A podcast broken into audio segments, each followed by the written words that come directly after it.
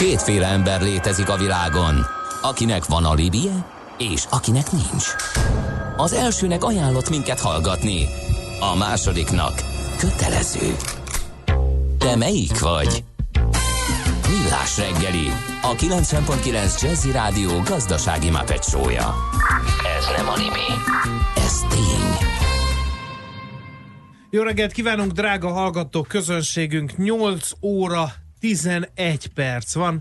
Folytatódik a Millás reggeli, itt a 90.9 Jazzy Rádión, benne Kántor Endre, az egyik műsorvezető. Mihálovics András pedig a másik műsorvezető. 0-30-20-10-9-09 SMS, WhatsApp és a Viber számunk is ez. Egy jó kis breaking ezúttal a közlekedés területéről. Az Erzsébet híd budai hídfőjénél a Hegyalja kereszteződés lámpája után koccanás. A kocsi a kereszteződés közepén várja a rendőröket, alakul a dugó. Tehát még egyszer, az Erzsébet híd budai hídfőjénél a Hegyalja kereszteződés lámpája után történt ez a koccanás. Egy nagyon érdekes és nagyon jellemző és nagyon szomorú módon közelítjük meg a következő témát. Az történt, kérlek szépen, hogy elsötétült a Magyar Tudományos Akadémia online helyesírás ellenőrzője, ugyanis kedden szavazta meg az Országgyűlés a Magyar Tudományos Akadémia szétverését, pár órával később ugye elsötétült a helyesírás.mta.hu, a Nyelvtudományi Intézet és a Közgazdaság és a Regionális Tudományi Kutatóközpontja is tiltakozik a döntés ellen a Facebook oldalukon. Azt írták, hogy a magyar parlament megszavazta ma az MTA kutatóhálózat leválasztását az MTA-ról, ezzel az erőforrás térkép létalapja megszűnt. Köszönjük, hogy követtek minket, és reméljük, segítségükre voltunk a munkájukban. Az erőforrás térkép további sorsa még kérdéses, amint tudunk valamit, értesíteni fogjuk a felhasználókat. Hát magam részéről azért érdekes ez, mert egy olyan dolog kapcsolódott le, amit gyakorlatilag napi szinten felkerestem, és szerintem nem egyedül vagyunk így. Ez egy talán kicsit banális, de mindenképpen egy ilyen gyakorlati és a mindennapi léthez, vagy a hétköznapi emberek számára könnyen érthető hát áldozata ennek az egésznek, ami történik, de hogy pontosan mi a jövő, illetve hogy mit látnak maguk az akadémiai dolgozók. Ezt az Akadémiai Dolgozók Fórumának egyik kezdeményezőjétől, az MTA-BTK Régészeti Intézetének tudományos főmunkatársától, Mende Balázs Gusztávtól kérdezzük, aki itt van a vonalban. Szervusz! Jó reggelt, szervusztok! Hát a jó reggelt azt elhagytam, igen, a köszöntésemből, igen. De szerintem te automatikusan és udvariasan beletetted, de ez nem egy jó reggel ebből a szempontból.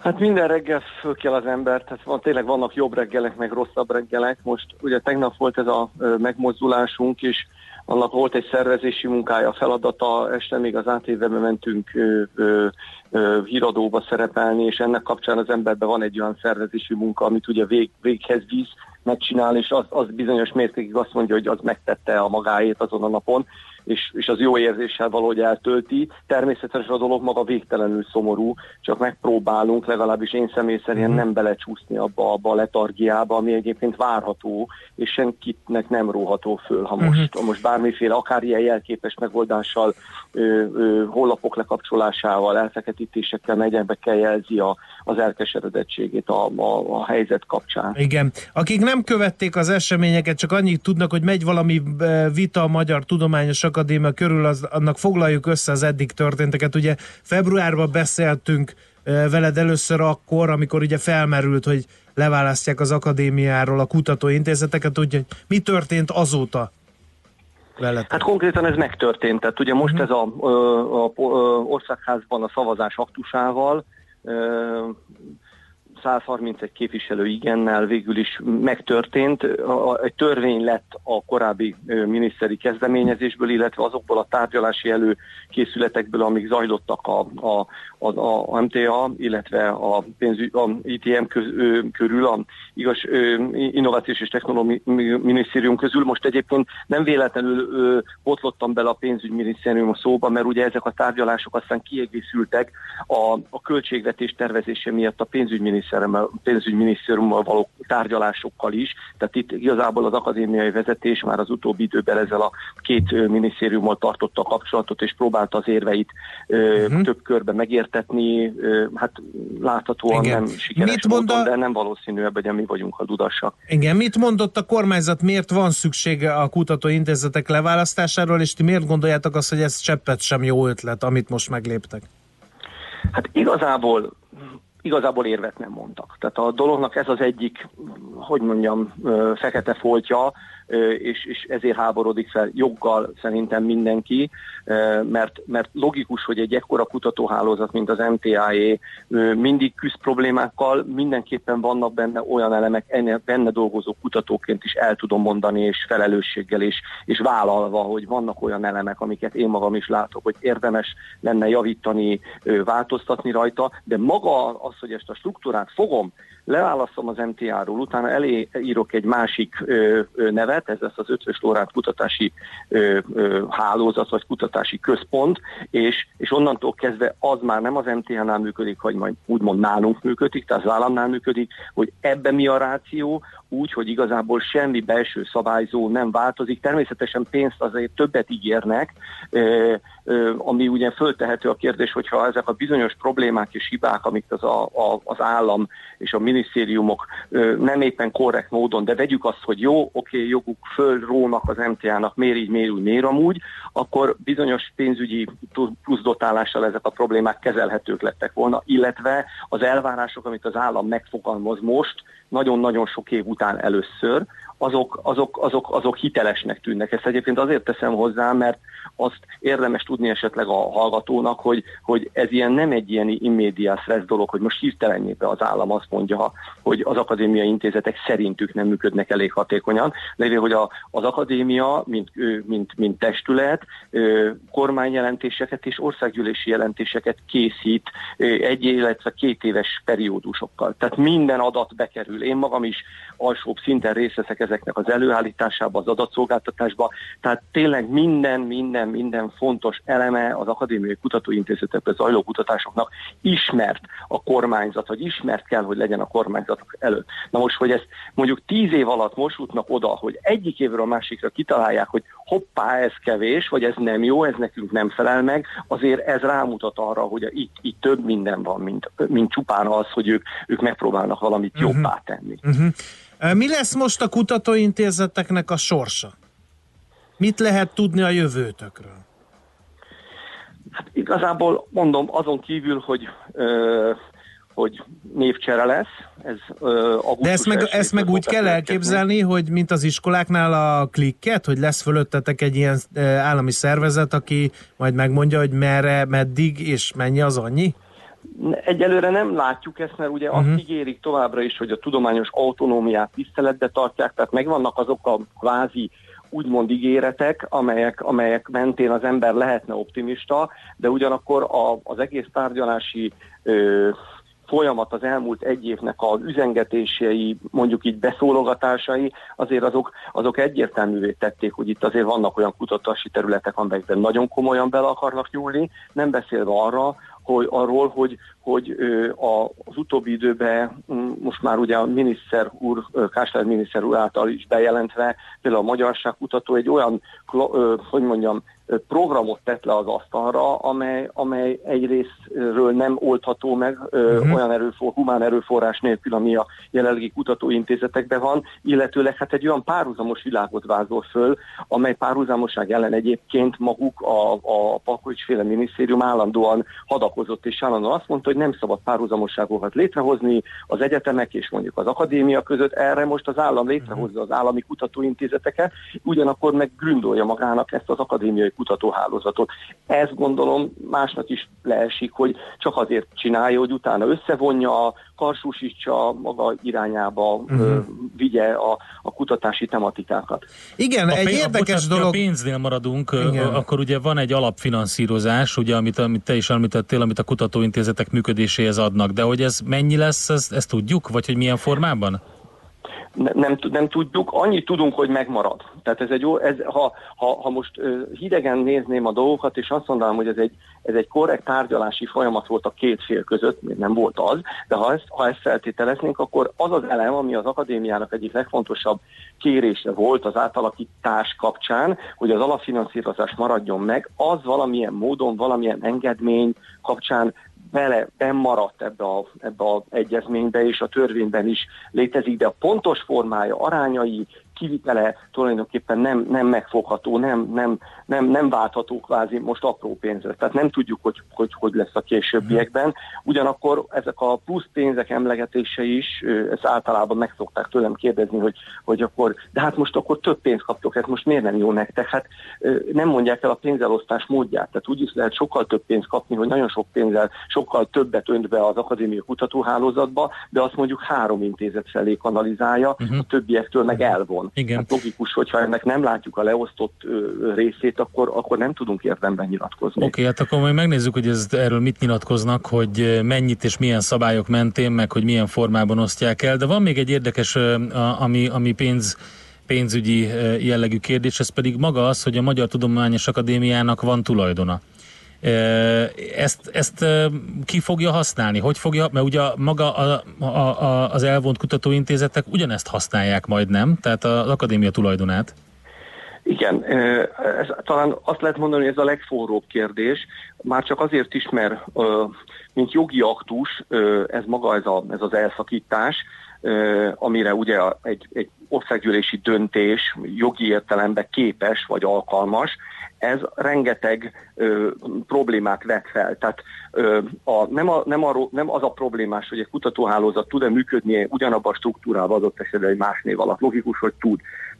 Nem az a probléma, hogy adott esetben egy adott pénznek a belső elosztása ne lehetne egy picit más, mint korábban. Az is működik. De az, hogy itt történik egy olyan, nevezzük nem éppen finoman lenyúlás, vagy lenyúlási kísérlet, amely az akadémia vagyontárgyaira, vagyonára irányul. Ugye itt 3 vagyoni elemet lehet említeni. Van egy ingatlan vagyon, van egy tárgyi, egy eszköz vagyon, és van egy harmadik vagyonelem, ez a szellemi vagyon. Logikus, hogy ez a legkevésbé jó felbecsülhető, vagy legkevésbé jól megmondható, hogy pontosan mennyit ér. Na most ezeknek az átkerülése egyik erről a másikra egy adott magánjogi szerződés keretén belül megtörténhet, de akkor vízterhesnek kellene lenni. Tehát az állam vásárolja ezt meg. Tehát adjon egy ajánlatot, mondja azt, hogy neki ez ennyit ér meg, és akkor a másik fél, mint ebből a szempontból egyébként egy magánjogi fél, ő majd ezt eldönti. Most az állam úgy tűnik, hogy úgy gondolkodik, hogy az MTA-nak, mint magánjogi személynek a létét kérdőjelezi meg, hogy az MTA semmi más, mint egy állami szerv, ennek kapcsán nincs önálló, hogy mondjam, tudata, tehát nem is lett önálló tulajdona se. Amit neki adtunk, azt mi különösebb lelkiismeret nélkül vissza tudjuk venni. Épp ezt akartam kérdezni, mert ugye az emberek szeretik leegyszerűsíteni a dolgokat, és ugye mindenki az egész Magyar Tudományos Akadémiát temeti ennek a lépésnek a kapcsán, akkor ez nem túlzás egy kicsit? Hiszen az akadémia megvan. Igen, most gondoljunk bele abba, hogy a Magyar Tudományos Akadémiának a létszáma, ezt most egy egyéb ilyen szakszervezetes ügyek miatt hivatalosan megtudtuk, olyan durván 4500 fő. És ebből a 4500 főből durván 4200 dolgozik abba a kutatóintézet hálózatban, amit elcsatolnak. Na most én értem, hogy bizonyos szempontok alapján mondhatjuk azt, hogy nem olyan nagy, hogy nem az egész akadémiát érinti, de hogyha a humán erőforrás és a tulajdonképpen működési és a kimenetnek, a kutatási inputnak a legnagyobb része az lekapcsolódik róla, vagy szinte a teljessége, akkor nyugodtan mondhatjuk, hogy itt az egész akadémia csorbul. Tehát nem érzem túlzásnak, persze azt logikusnak tartom, hogy ezt érdemes elmondani, meg érdemes a kérdést felvetni, de ettől azt gondolom, hogy ez nem egy költői túlzás. Oké, mondhatjuk akkor azt, hogy próbálunk itt érvelni egy kicsit ellened, hogyha nem gond. Persze, ördög ügyvédje. Hát igen, szóval, hogy oké, van ez a kutatóhálózati irányító testület. Kérem szépen, itt a közgyűlés által is ott van a megszavazott delegáció, és ez az irányító testület ugye dönthet egy csomó mindenről, többek között ezekről a vagyoni kérdésekről. Vagy a csatornázásáról a pénzeknek. Igen, mondjuk annyi apró különbség ugye van, hogy a jelenlegi akadémiai irányítós testület, az Akadémiai Kutatóintézetek Tanácsa, az AKT, ez meghatározott tagokból áll az alapszabály szerint. És ebbe a kormányzat delegálhat és delegál is képviselőket, csak soha nem él azzal a lehetőséggel, vagy élt azzal a lehetőséggel, hogy ezeken a képviselőkön keresztül befolyásolja az ott hozott döntéseket. Tehát megint csak ott vagyunk, ahol előbb, hogy elméletileg, meg sőt gyakorlatilag is ott van a lehetőség az állam előtt, és mondhatná is egyébként, hogy ő az AKT-t szeretné átalakítani, nagyobb befolyást szeretne az Akadémiai Kutatóintézetek Tanácsába, ne adja Isten többséget, vagy valami paritásos arányt az állam által delegáltakkal, illetve az akadémia belső delegációival kapcsolatban, és már is ugyanott elérte azt a célt, vagy elérni látszik azt a célt, amit ő egyébként propagál. Tehát egész egyszerűen ez is egy érthetetlen dolog, hogy a keret megvan erre, ehelyett most behozzák az irányító testületet, amelyet úgy paritásosnak neveznek, hogy hat képviselőt, tehát a felét delegálja az akadémia, a felét delegálja az állam. És a vezetője pluszba, ugye, hogy páratlan számú legyen, a vezetője pluszba azt az akadémia elnök és a miniszterelnök együttes döntése alapján választják ki és nevezik meg. Na most ez a paritás, ez bármikor megborulhat. Tehát teljesen más egy olyan védelem, amelyben mondjuk egy 6-8 fős kormányzati képviselet mellett mondjuk egy 20 fős tudós, illetve egyéb civil társadalmi képviselet is van, mert azt azért érdemes elmondani, hogy a minisztérium, meg bárki a kormányzati oldalról állandóan ezekről a nyugati tudományos struktúrákra hivatkoznak, mint a Max Planck Institut, a Leinhold Intézet, a Leibniz Institut, tehát azokra a struktúrákra, amelyekben tényleg egy picit máshogy alakul ez a dolog, és más a alkalmazott kutatások, illetve az úgynevezett alapkutatásoknak az aránya. Azonban, ha jól megnézzük ezeket az alapítóiratokat, és megnézzük a működésüket, kiderül, hogy ezen belül is a direkt kormányzat, illetve politikai befolyás nem haladja meg a 20%-ot.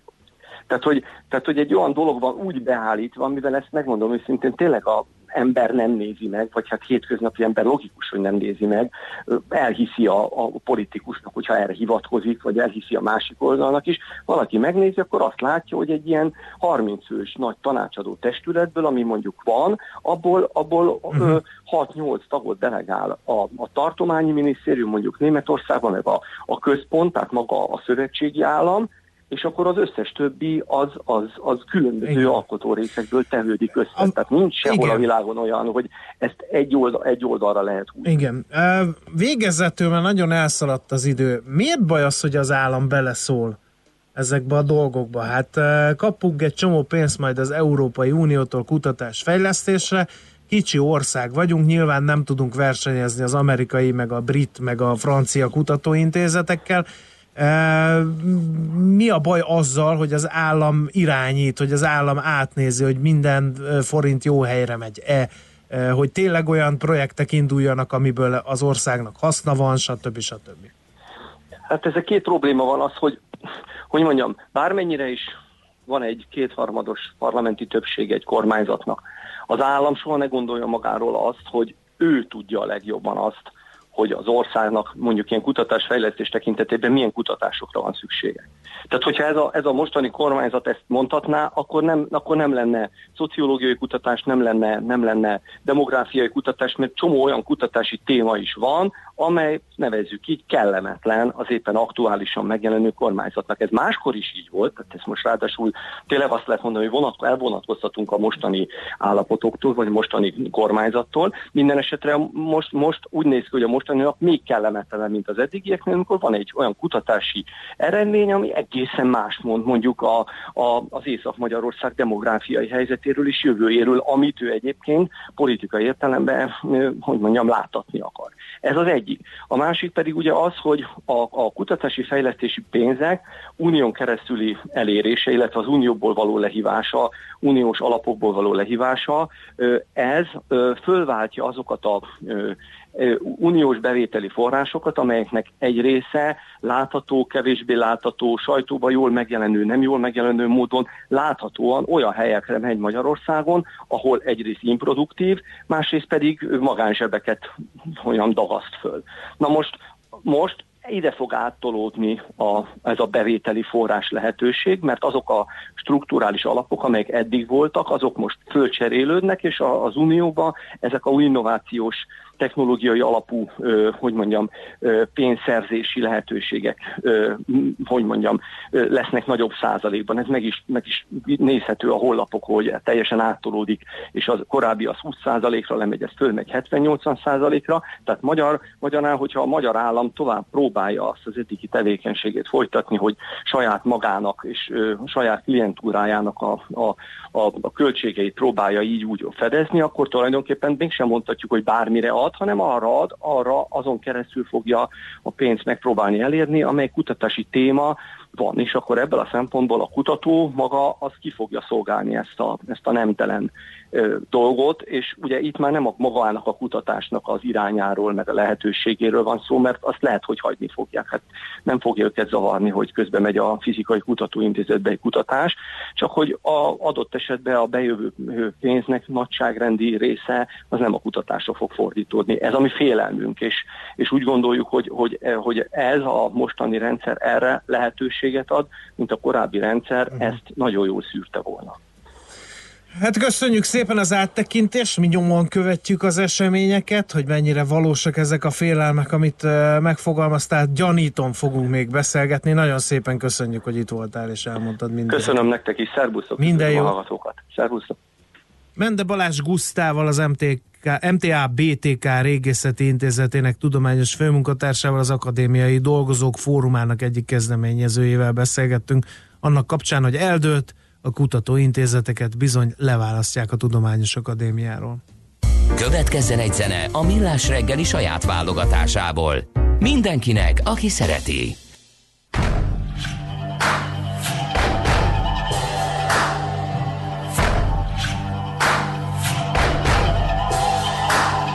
All your mothers and your brothers and your sisters and your fathers and everybody walking this land. No matter your race, your creed, your tribe, whose nation you defend. With open hearts, open minds, lend a helping hand each time to the mothers and the brothers and the sisters and the fathers. Everybody walking this land. All you believers, pretenders, bona fide sinners, everybody walking this land. No matter your church, your faith, your sign, who's lying in your den, all singing high in Jesus Christ. We're all living in a paradise with believers, pretenders, bona fide sinners, everybody walking this land. Lord, we pray we make it through the all your mothers, your brothers, your sisters, your fathers, believers, pretenders, bona fide sinners, everybody walking this land.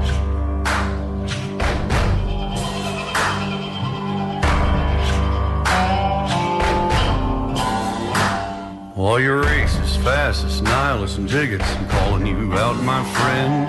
I felt your hurt, drank your fear, your actions will not stand. Get on your knees. And to pray, look at me, you can change, you racist, fascist, nihilists and bigots, I'm calling you out, my friend. Lord, we pray you make it through the day. You racist, fascist, nihilists and bigots, we're praying for you, my friend.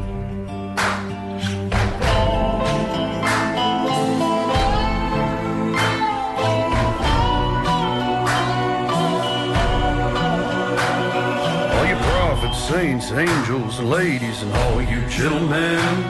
We walked on fire, we fought through hell, we're soldiers till the end. If you can't get enough, don't think the devil won't fill your cup. Your mothers, your brothers, your sisters, your fathers, your believers, pretenders, bona fide sinners, racists, fascists, nihilists, and bigots, prophets, saints, and angels, and the ladies, all you gentlemen.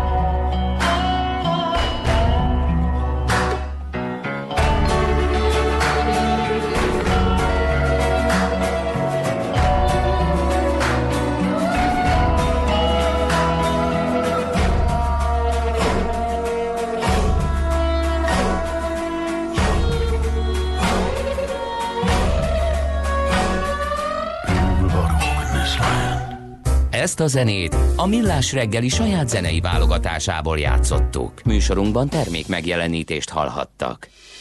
Rövid hírek a 90.9 Jazzin.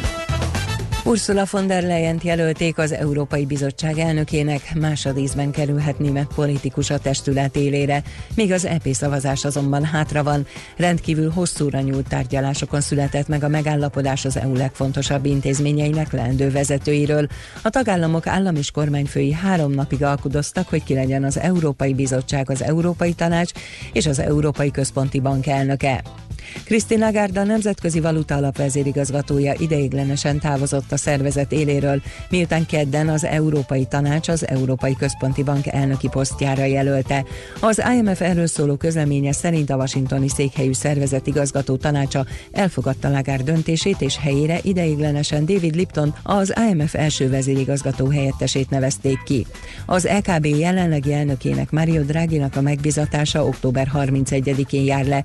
Megválasztás esetén a francia Lagarde lenne az EKB első női elnöke.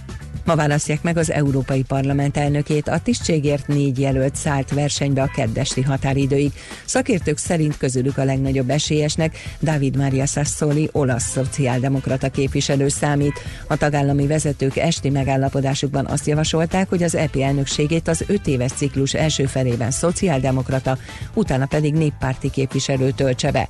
Az elnöki poszt mellett az EP 14 alelnökének személyéről is döntenek a mai napon. Az Európai Néppárt képviselőcsoportja Járóka Lívia, a Fidesz-KDNP és európai parlamenti képviselőt jelölte, Dobrev Klára is azonban EP alelnök lehet, a Demokratikus Koalíció politikusát a szociáldemokraták jelölték. A Mol emelte 5 forinttal a benzin nagykereskedelmi árát, a gázolaj nem változott, a benzin literenkénti átlagára így 385 forintra nőtt, a gázolajé 393 forint maradt. Szabadlábra helyezte a civil hajó a Sea-Watch kapitányát az illetékes olasz bíró este, aki szerint a kapitány kötelességét teljesítette.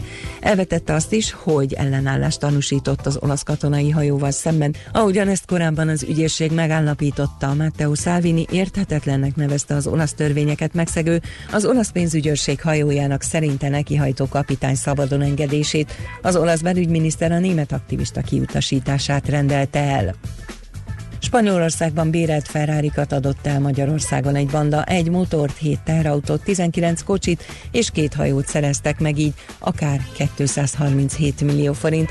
Egy 42 éves budapesti férfi és társai 2015 áprilisa és 2017 márciusa között az Európai Unió különböző országaiból, főleg Spanyolországból bűncselekményekből származó járműveket szereztek meg, majd azok egyedi azonosító jeleit meghamisították, és ugyancsak hamis papírokkal más uniós országban, többnyire Magyarországon értékesítették. Az időjárásról: napos, gomoly felhős idő lesz, csapadék nem várható, délután 27-32 fokot mérhetünk. A hírszerkesztőt, László B. Katalint hallották, hírek legközelebb fél óra múlva. Budapest legfrissebb közlekedési hírei, itt a 90.9 Jazz-in.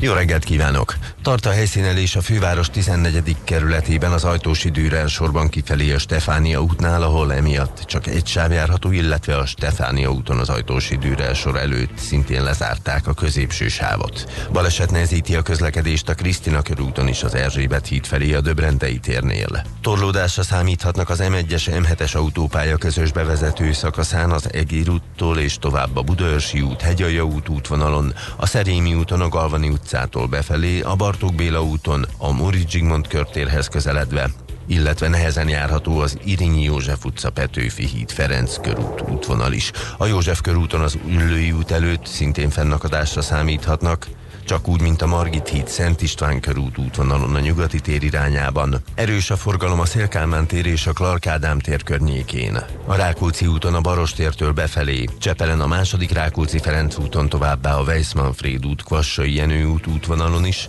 illetve a Hungária körgyűrűn szakaszonként mindkét irányban. A nagykörúti villamospálya felújítás miatt az Üllői útról egyik irányból sem lehet közvetlenül balra a nagykörútra kanyarodni, várhatóan augusztus közepéig. Varga Etele, BKK Info. A hírek után már is folytatódik a Millás reggeli, itt a 90.9 Jazz-én. Következő műsorunkban termék megjelenítést hallhatnak.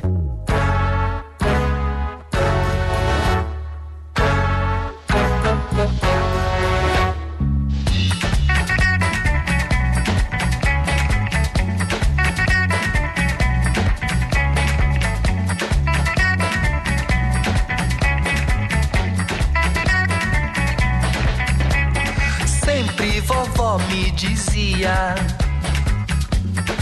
cozinha com amor, olho atento na cozinha, é o que dá mais sabor.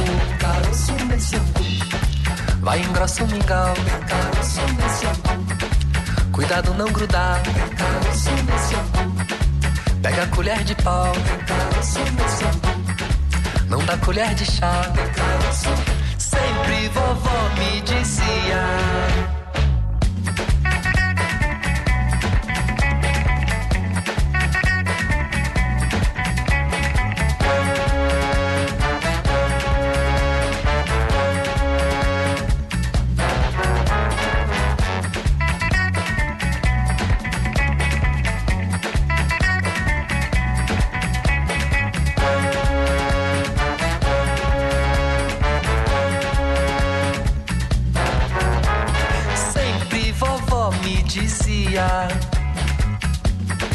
em tudo se dá jeito, olho atento na sua vida, vai procurar sabor, tempero no quintal, vai traz água da bica, esquece o coloral, já deu água na boca, mas não é caruru, já tá bom de provar. Bom pra mim, bom pra tu. Vem pra servir agora, mas não deixa enrolar, mas não deixa enrolar, mas não deixa enrolar. Sempre vovó me dizia.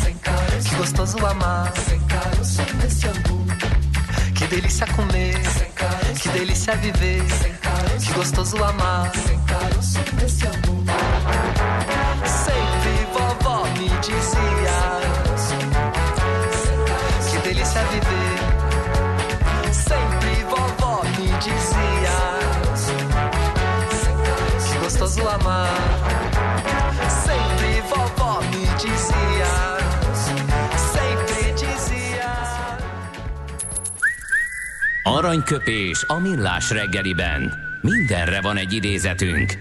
Ez megspórolja az eredeti gondolatokat. De nem mind arany, ami fényli. Lehet kedvező körülmények közt gyémánt is. 1883. július 3-án született Franz Kafka, német író, német származású, de ugye Csehországban. Német nyelven alkotó, csehországi születésű. Ez a PC megfogalmazás. És tőle választottunk aranyköpést egyszer, de ugye 94 éves korában már elhunyt Lee Iacocca, tőle is fogunk egy aranyköpést idézni, de akkor először Kafka. Valóságos ítéletre csak az képes, aki elfogult, de mert elfogult, mégsem ítélkezhet. Ez szerint a Földön nincs mód arra, hogy ítélkezzünk, itt csupán az ítélet lehetőségének vízfénye csillog. Én azt mondom egyébként, én mindent értek, de most, hogy így az abszurd sorra került így Kafkával, azt kéne mondani, hogy Kafka egyébként magyar volt, hiszen ha belegondolsz, amikor ő született Prágában, az ugyan a Cseh Királyság fővárosa volt, de az osztrák-magyar monarchia része volt. Tehát így el tudunk idáig jutni, úgyhogy igen, mindent értek. És most akkor Iacocca? Most pedig akkor Iacoccától. Az egyik hallgató írt egyébként egy idézetet tőle, ezt szolgalelkűen beolvasnám azért, és utána egy sajátot is. Azt mondta egyszer Vince Bá szerint, hogy elvehetitek a pénzem, elvehetitek a gyáram, ha meghagyjátok az embereimet, 5 éven belül ott fogok tartani, ahol most, mondta állítólag a neves autóipari menedzser. Én egy másik örökbecsüjét idézném. A dolgok leírásával járó fegyelem az első lépés a célkitűzés megvalósítására. Beszélgetések során az ember mindenféle homályos megfogalmazással és badarsággal érhet, gyakran észre sem veszi. De ha leírjuk gondolatainkat, valami arra kényszerít bennünket, hogy belemenjünk a részletekbe. Így módon nehezebb becsapni önmagunkat. Ezért örülünk, hogy a hallgatók leírják a véleményüket. És ki javítani, mint hogy a kedves hallgató is megtette, nem ő alkotta meg a Ford Mustangot, mert az korábbra datálható, viszont ő irányította az azóta ikonikussá vált, és minden idők egyik legsikeresebb amerikai autójaként emlegetett Ford Mustang kifejlesztését. Érted? Tehát nem ő alkotta, nem. Csak kifejlesztette? Igen. Ez nem ugyanaz? Nem. Nem ő alkotta. Hát nyilván nem ő egy személyben csavarról csavarra smirglizett, flexelt és fröccsentett ott, én ezt tudom, de az ő nevéhez kötődik a megalkotása. Nyilván egy tímnek a vezetője volt, amelyik, most mit mondjak, megalkotta, kifejlesztett? Nem, ő irányította a kifejlesztését. András, légy szíves, legyél pontos. Ezt várják tőled, ezt várják a hallgatók. Szeretném. Én tőlem azt várják, hogy mondjak óriási nagy dolgokat, hirtelen, hasból, és tévedjek néha. Tőlem ezt várják. Tőled azt, hogy utána nézzél mindennek, pontosan, abszolút aprólékosan, és ezt úgy mondd el, hogy Endre, ne legyen benne hiba. Tőled ezt várják. Pofozzál fel! Aranyköpés hangzott el a Millás reggeliben. Ne feledd, tanulni ezüst, megjegyezni arany. Mindjárt jövünk mobilózis rovatunkkal, és Bátki Zoltánnal, a PC World Online főszerkesztőjével, igen. De előtte egy mondat, és még egy nagyon rövid zene. Kettő is. Akkor 2 mondat. Azt írja, hogy az egyik hallgató, hogy ti politikai műsort szerkesztetek? Mert lehet, hogy csak akkor tudtam. A BBC elveket követve meg kell szólaltatni más véleményt. Hagyjuk már ezt a hülyeséget. András, ne olvasd be ilyeneket. De ne olvasd, nincsen ilyen. Mi az, hogy a BBC elvek? És miért csak politikai műsorokra vonatkozik? Ne hőbörögjél el, hadd mondjam el, hogy na, hagyjuk ezt. Nem. Politika édes műsort Istenem. Szerkeztünk, mert a politika csinál dolgokat. Például most a kutatóintézetek sorsáról döntött a politika. Egyrészt, 2. Mi mindig megpróbáljuk megszólaltatni a másik felet is, csak olyan gyors átfutási idővel, ahogy mi várjuk, tehát máról holnapra nem nagyon szoktak reagálni. Elküldjük a kérdéseinket, majd 1 hét múlva kapok egy ismeretlen hölgytől egy választ, hogy sajnos a megadott időben nem ér rá nyilatkozni senki sem. Tehát ezzel mit tudunk kezdeni? Ez egy túl gyors műsor ahhoz, hogy igaz legyen. Ez az egyik. A másik észrevétel pedig, hát, hogy ezzel foglalkozni kell, ez a magyar közélet része, a magyar tudomány, mint olyan, az a letéteményese az ország fejlődésének. Én sokkal sarkalatosabb leszek. Szerintem legyen. A partvonalról ne kiabáljon rám senki, hogy milyen elvekkel készítjük ezt a műsort. Mi igenis olyan elvekkel készítjük ezt a műsort évek óta, most már évtizedek óta, ami teljesen objektív és minden irányból megszólaltat mindent. Úgyhogy ennyit szeretnék ezt hozzáfűzni, és nem szeretnék ilyen SMS-eket beolvasni. Csókolom, 2 sört kérni. Sör? Az nincs. Viszont van. Rum and Coca-Cola. Go down for Kumana, both mother and daughter, working for the Yankee dollar. Oh, beat it, man, beat it.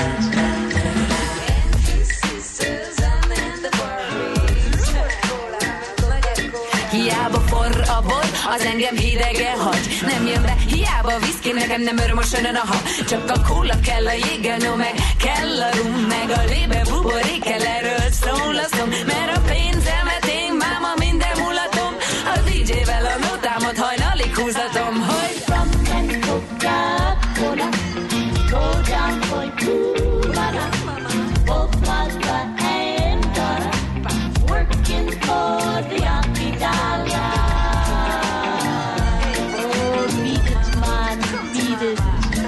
Mert ha túl kicsi a tét, a kedvem sötét. Ha lehet a gázt is nyomni, akkor minek ide a fék? Addig játszik velem az élet, amíg a pirosra felrakom, és hogy az utókor mit szól, majd jó magasról lesz. Mert kicsi nekem a világ, kirúgom az oldalát, hát ha oda át, majd díjazzák az ember humorát.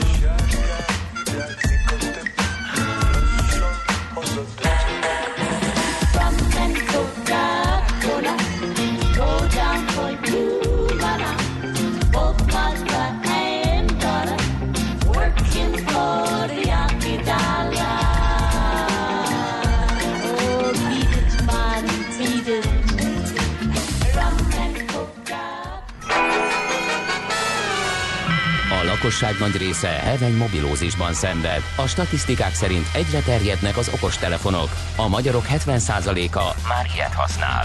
Megfigyelések szerint egy nap mobiltól való elzárás komoly elvonási tünetekkel jár, ezért az állami mobilegészségügyi és cellorvosi szolgálat utasítására növelni kell az információs adagot. Mobilózis, a millás reggeli mobilos dózisa. Csak semmi pánik, itt az újabb adag. A rovat támogatója a Bravofon Kft., a mobil nagyker. Furcsa pont ma beszélni a következő témáról, az Apple Star designerének távozásáról, hiszen ugye hosszasan merengtünk Lee Iacocca-nak a munkásságáról, hogy milyen fontos egy menedzser a cég életében, ugye ő mentette meg a Chryslert a csőd szélétől, meg vitte a csúcsokra a Fordot, stb. Hát van egy másik ilyen, de nem menedzser, ugye designer az Apple-nél, és hát Bátki Zoltán írt egy remek írást arról, hogy itt nagyobb lehet a baj a háttérben, mint aminek elsőnek tűnik. Ő van a vonal túlsó végén, a pcworld.hu főszerkesztője. Szervusz, jó reggel!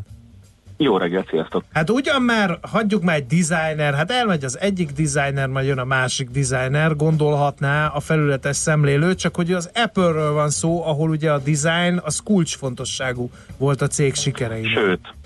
Sőt, igazság szerint nagyon-nagyon sokszor a design az, ami eladta, mert igazából a kritikusok még akkor is, hogyha elismerik azt, hogy az Apple nagyon-nagyon sok szempontból újító volt, de azért az is tény, hogy olyan eszközöket, vagy különböző szolgáltatásokat nem nagyon alkottak, ami már valamilyen formában elétezett volna. Az Apple-nek a varázsa ugye igazából abban állt, és ezt még tényleg a kritikusok is elismerik, hogy olyan módon tudta tálalni a korábban mondjuk esetleg csak geekeknek, meg kockáknak, meg benfenteseknek érdekes dolgokat, hogy az hirtelen szexivé vált mondjuk a teljesen normál felhasználók, Marinéni Józsi bácsi számára is.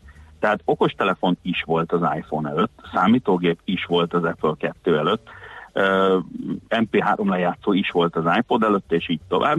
Csak egész egyszerűen ők valahogy egy olyan dizájnt tudtak választani, ami egyrészt a kezelést nagyon-nagyon megkönnyítette, másrészt pedig tényleg elvonatkoztatott attól, hogy ez itt egy technológiai kütyű, tehát ettől tessék félni.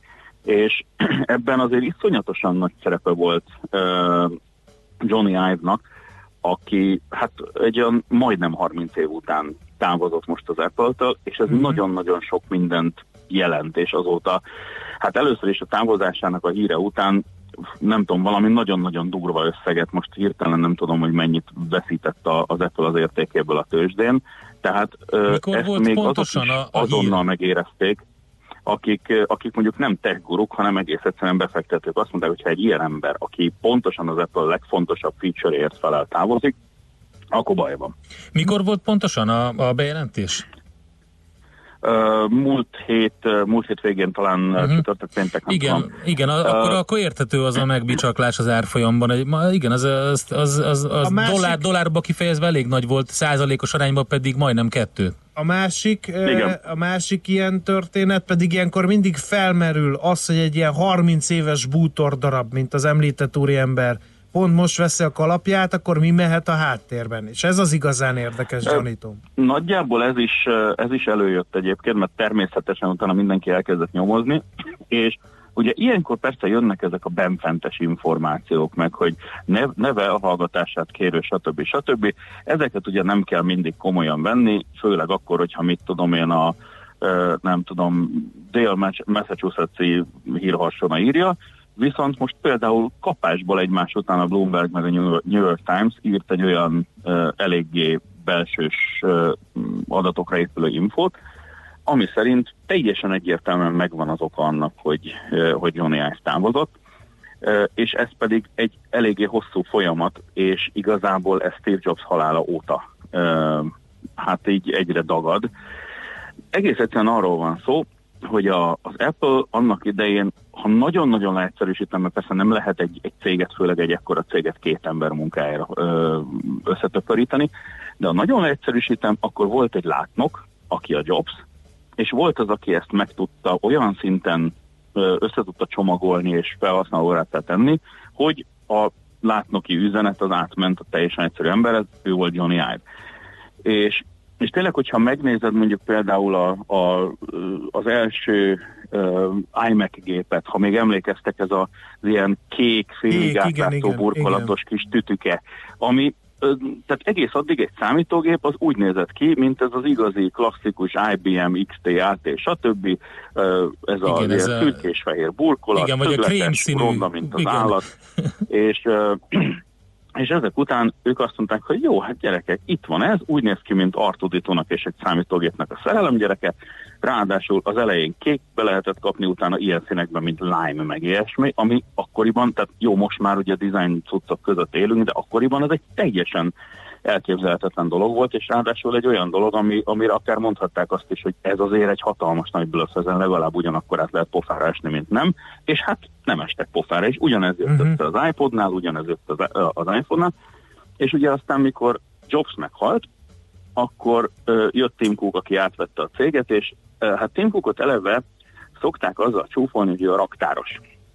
És hát erről tehát van, különböző mendemondák vannak, hogy ő igazából inkább ugye üzletember, és azt nézi, hogy a meglevő technológiából mit lehet még kihúzni. Ugye azóta kritizálják azt, hogy az iPhone-ok egyre kevesebbet fejlődnek, csak a szükséges minimumot ahhoz, hogy még az emberek újra sorba álljanak érte, és nincs az az igazán nagy boom, ami mondjuk Jobs alatt egy termék volt.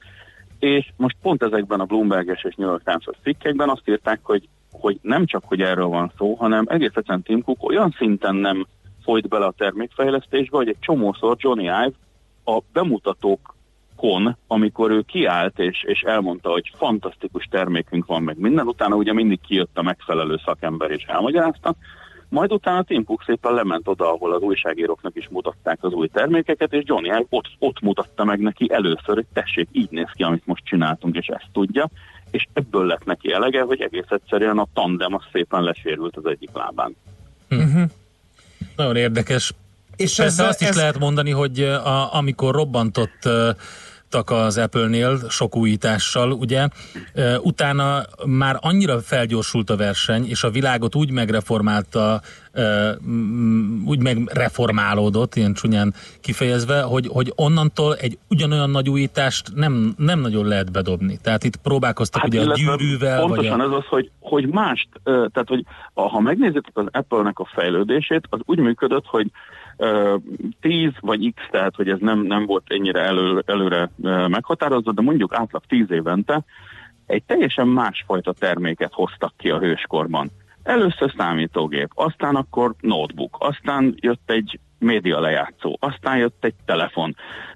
Tehát igazából mindig megnézték azt, hogy amikor már úgymond kiszáradt az a piac, amit ők valamilyen szinten megújítottak, és elkezdtek követővé válni, ezt pontosan jó időben észrevették, és azt mondták, hogy jó van, továbbra is csináljuk a MacBookokat, meg ezt azt, de most kell egy telefon, mert elérkeztünk oda, hogy ezt is mi vezessük be a köztudatba. És pontosan ezt hiányolják nagyon sokan az Apple-nél, hogy nem látják a next best thing-et. Tehát, hogy nincs meg az, hogy akkor most mi a következő, még csak találgatni se tudnak, és a legtöbben azt mondják, hogy azért, mert nincs ilyen.